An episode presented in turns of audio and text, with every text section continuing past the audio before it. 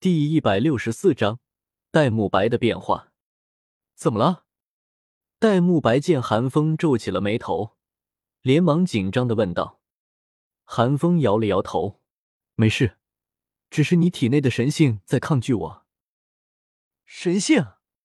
戴沐白闻言一愣，好一会儿方才惊喜地叫道，这么说来我也能成神了吗？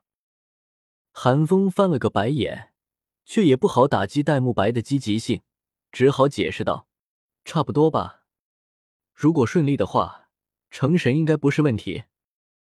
虽然那神性之中所带的狂暴气息让韩风有些迟疑，但不管怎么说，被神奇选中也是斗罗大陆上无数人梦寐以求的事情。韩风总不能因为心中的一点犹豫便让戴沐白放弃神奇的传承吧。其实转念一想，掌管煞气的神奇狂暴一点也实属正常。看看天上的修罗和毁灭，一个执掌杀伐与审判，一个执掌毁灭，一个比一个邪性，一个比一个暴力，不还是五大神界执法神之二，不还是君临神界的两大神王。你日后可以在煞气之上多下点功夫，选中你的神奇明显与煞气有关，日后若是落下神考，恐怕也和煞气脱不了干系。韩风语重心长地说道，但随即又像是想到了什么一般，提醒道，但是也不能把魂力的修炼落下了，修为才是实力的根本，若是你连个封号斗罗都不是，便是神奇看好，也不可能落下传承。戴沐白哈哈一笑，豪爽地说道，这我自然知道。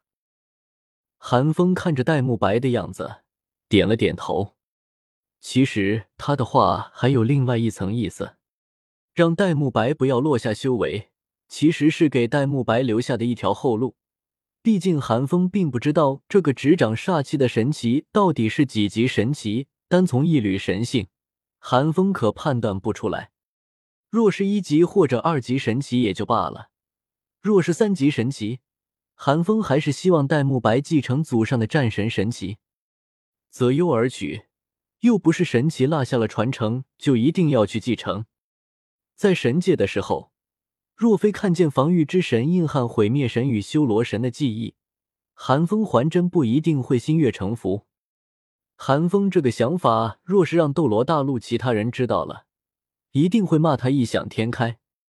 寻常魂师能够得见半点神迹就已经激动得不能自已了，若是能有神之传承落下，谁会像韩风一样还嫌这嫌呢？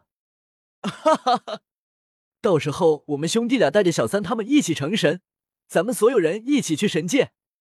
知道自己也有有机会成神之后，戴沐白意气风发的长笑道。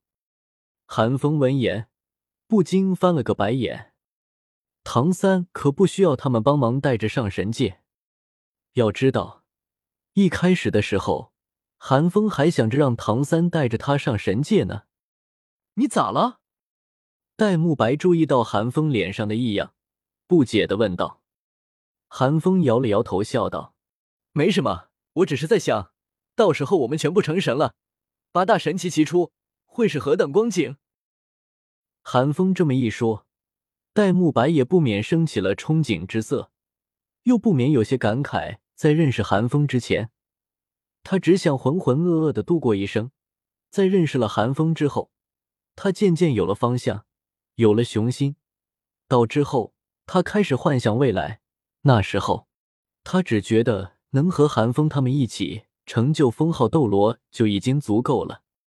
但谁能想到，他现在居然在想和韩风他们一起成神。看着韩风嘴角的轻笑，戴沐白突然想起了韩风曾经说过的一句话，大胆的去异想天开，万一遇到鬼了呢？哈哈哈！疯子，来和我练两手，让你瞧瞧我现在的手段。戴沐白突然狂笑了一声，狂暴的煞气狂涌，庚金天煞戟出现在戴沐白手中，对韩风腰战道。韩风轻笑了一声，赤天之盾附体道，如你所愿。轰！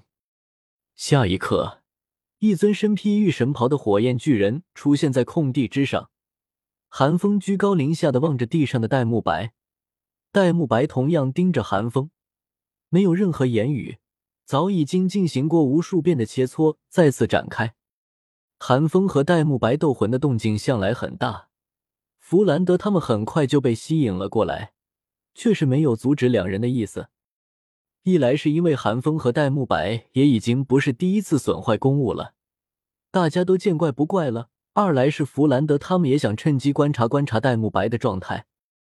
事实证明，煞气与魂力的融合对戴沐白而言绝对是有利而无害。融合了煞气后的戴沐白与之前的他近乎判若两人，不仅一招一式之中都融入了煞气的攻击，就连狂煞之躯都强化了数倍，一旦爆发，便是弗兰德这位敏攻魂圣都不免眯了眯眼。甚至在戴沐白的攻击之中，还会裹挟煞气的灵魂冲击。每次与戴沐白对上一招，脑海之中都会有一声充满煞气的虎啸声响起。不夸张地说，若是这个状态的戴沐白对上一个心智不坚的魂师，单单就是这个煞气冲击，就足以将对方的实力压制四五成。更让弗兰德他们惊喜的是，他们竟从戴沐白的煞气之中看到了领域的雏形。当然，也只是雏形而已，想要成型，就要看戴沐白自己的缘法了。但让戴沐白气闷的是，自己明明变强了这么多，竟然还只是和寒风打了个五五开。轰！轰轰轰！最后一记白虎星云坠与蓄力钝击的碰撞，掀起了可怖的风暴。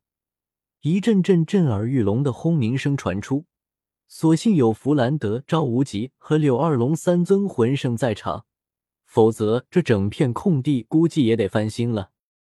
戴沐白见白虎星云坠也未能建功，呲了呲牙，收起了武魂，恢复了常态。对着寒风大叫道：“疯子，你的龟壳到底有多硬啊？”寒风同样收起了已经残破不堪的阎罗法相，脸上也带着些许疲态，但也是不甘示弱的伸出了右手比划了比划：“就比你的攻击硬一点而已。”啧，戴沐白看着寒风装模作样的样子，顿时不爽的轻啧了一声：“怎么，不服？”韩风眼角一抬，虚着眼眶对戴沐白挑衅道：“怕你啊！”戴沐白尖笑了一声，邪眸白虎再次出现，韩风同样照出了炽天之盾，阵风对麦芒，眼看就又要打起来了。但就在此时，弗兰德背后突然张开了一对翅膀，闪身出现在两人身后，一人一下打散了两人的武魂之后，黑着脸厉喝道：“以后你们俩再手痒，就去后山斗去，别祸害我的草皮。”之前韩风和戴沐白就算切磋，也都还算克制着，虽然会有些损失，但弗兰德也还能够接受。可今天戴沐白知道自己有机会成神，实力又得到大进，亢奋之下却是忘了收敛，而韩风自然也不会让戴沐白压制自己。两人越打越欢，竟把弗兰德这价值数万金魂币的草皮都给打没了，这如何能让弗兰德不心疼？被弗兰德呵斥过后的韩风和戴沐白皆是翻了个表演，对视一眼后无奈的耸了耸肩。虽然最近弗兰德赚了不少钱，但对于弗兰德而言，抠门是一种天性，而非是为了省钱。大师和赵无极都是一脸无语地看着弗兰德，倒是柳二龙看着戴沐白和韩风突飞猛进的实力，突然来了兴致，对两人叫道：“你们俩进步不小啊，走，我陪你们去后山好好练练。”可可嗨！柳二龙刚刚说完，韩风和戴沐白便剧烈地咳嗽了起来。“疯子，我回去看看竹青。